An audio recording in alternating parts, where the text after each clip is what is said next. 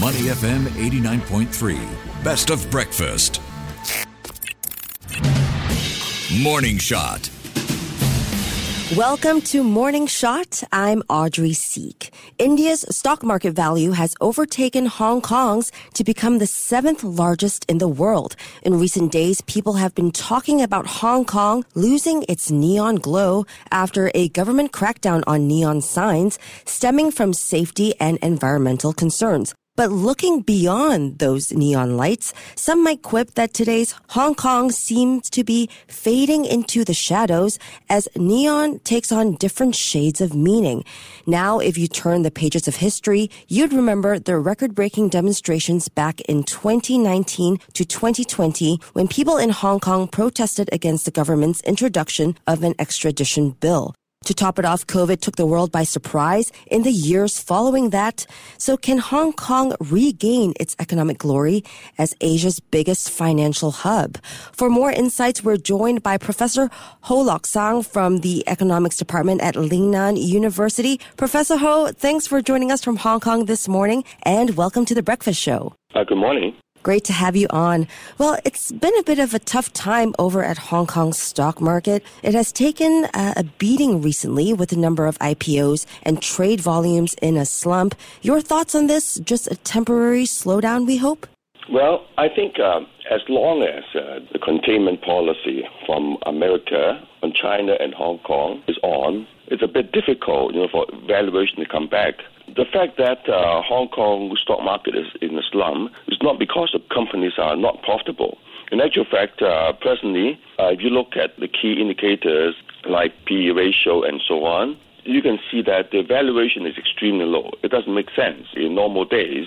So I would say that if the valuation is becomes normal, then Hong Kong's stock market will bounce back, and also IPOs will also come back because IPOs are low in part because the valuation is so low. So, so a lot of uh, companies would think that if I list in Hong Kong and the valuation is so low, it reflects badly on my company, and uh, it doesn't make sense, and it cannot raise much, too much money too. So I think uh, uh, all of this is related. So uh, I think this containment policy from America is extremely damaging on Hong Kong's status as financial center. Ah, yeah, you highlighted this really well that financial centers can never exist separately from the real economy. You talked about the U.S. Yeah. there. Uh, but, you know, uh, Hong Kong stock market's facing some challenges, as we said. How much of that do you think mirrors the hurdles in China's slowing economy? Are the difficulties we're seeing a reflection of the bigger picture? Yeah, um, Hong Kong's companies, uh, you know, many of which are listed companies from China, from the mainland, they are not unprofitable. Some of them are quite profitable, and also the yield is also very high. Yeah. Uh, so this valuation phenomenon is very unique, very peculiar. And I would say that um, as far as the Chinese economy is concerned, it's actually not doing that badly. Of course, uh, exports are low and consumption is a bit weak. But we are still counting on this current year achieving 5% growth. And the following year, 24, we also expect that uh, the growth rate will be about 5%. It wouldn't be that low. It, it is going to be still a lot ho- higher than that of, of the United States. Professor, let's take a step back here and take a look at some of the recent events in Hong Kong. Of course, the city has been through the ringer, right, with COVID 19 shutting down the world. And before that, those protests uh, from 2019 and 2020 causing a slowdown financially. How much has the past affected Hong Kong's present, and how can the city get back on the fast track? Uh, there is, in fact, uh, some perception. There's uh, some perception that Hong Kong's economy is very weak and that the rule of law is not as good as before. And uh, I think this perception is still damaging Hong Kong. But um, as uh, the World Justice Project uh, result came out uh, not too long ago, Hong Kong, Hong Kong is still ahead of uh, of the United States. You know, in the rule of law index. But its openness, I would say that is not as good as before. And I think uh, it would be nice if Hong Kong and China can be more receptive to different ideas and uh, more free discussion and so on. You know, because the perception of self censorship among uh, media people uh, is something that's um, pretty prevalent among investors. I think that's not a good thing. Yeah, well, talking about this perception damaging Hong Kong, shifting gears to the city's commercial appeal, you know, it's fair to say that nightlife is not quite what it used to be, and we're seeing some empty retail spaces as well, along with the famous sky high rentals. Tourists are trickling in again, but how long until Hong Kong regains its competitive edge commercial wise? What's your timeline there? I think it will take uh, quite a while, unfortunately, partly because of this. Uh, very poor performance in asset uh, investment.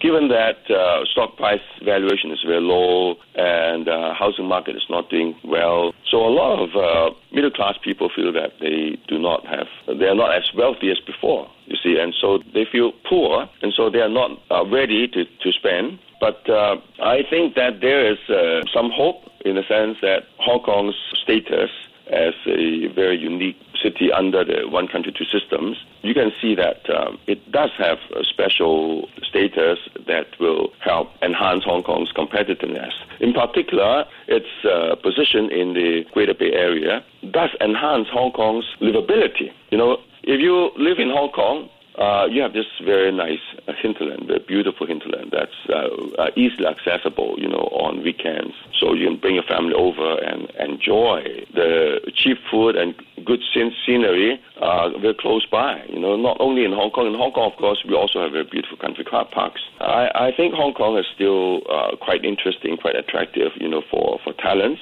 And uh, this coming year, there are uh, quite a number of big international events, like expos and export events taking place. And I think this will also help uh, as people come to Hong Kong. People see that Hong Kong is still quite uh, livable, quite attractive, and very safe. Yeah, I, I actually love Hong Kong. My mom is from Hong Kong, and I always love and enjoy visiting Hong Kong. It is a unique city indeed. But beyond this special status that you talked about, you know, when it comes to attracting investors, are there any specific sectors or aspects that you feel should be the focus of restructuring or upgrading? Um, where should Hong Kong focus its efforts?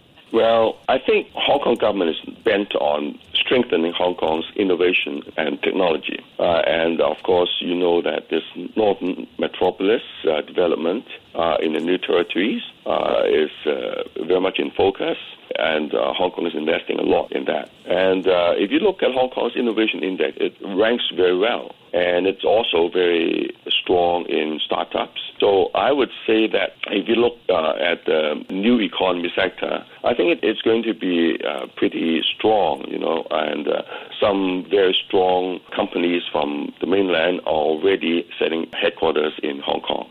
And, and of course, uh, Hong Kong's wealth management is very attractive. And uh, I would say that things like uh, microelectronics, AI, the new energy vehicles, and biotech are, have been named as Hong Kong's potential strength. So, so I think uh, those areas, but uh, as far as uh, housing development and commercial development, real estate development is concerned, I think it's very unlikely that uh, we can see uh, the glory of the past. Yeah, well, some great insights there. Thank you so much, Professor Ho Lok Sang.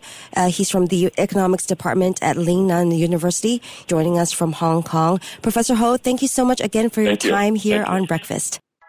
To listen to more great interviews, download our podcasts at awedio.sg or download the AWEDIO app. That's A W E D I O, AWEDIO at the App Store and Google Play.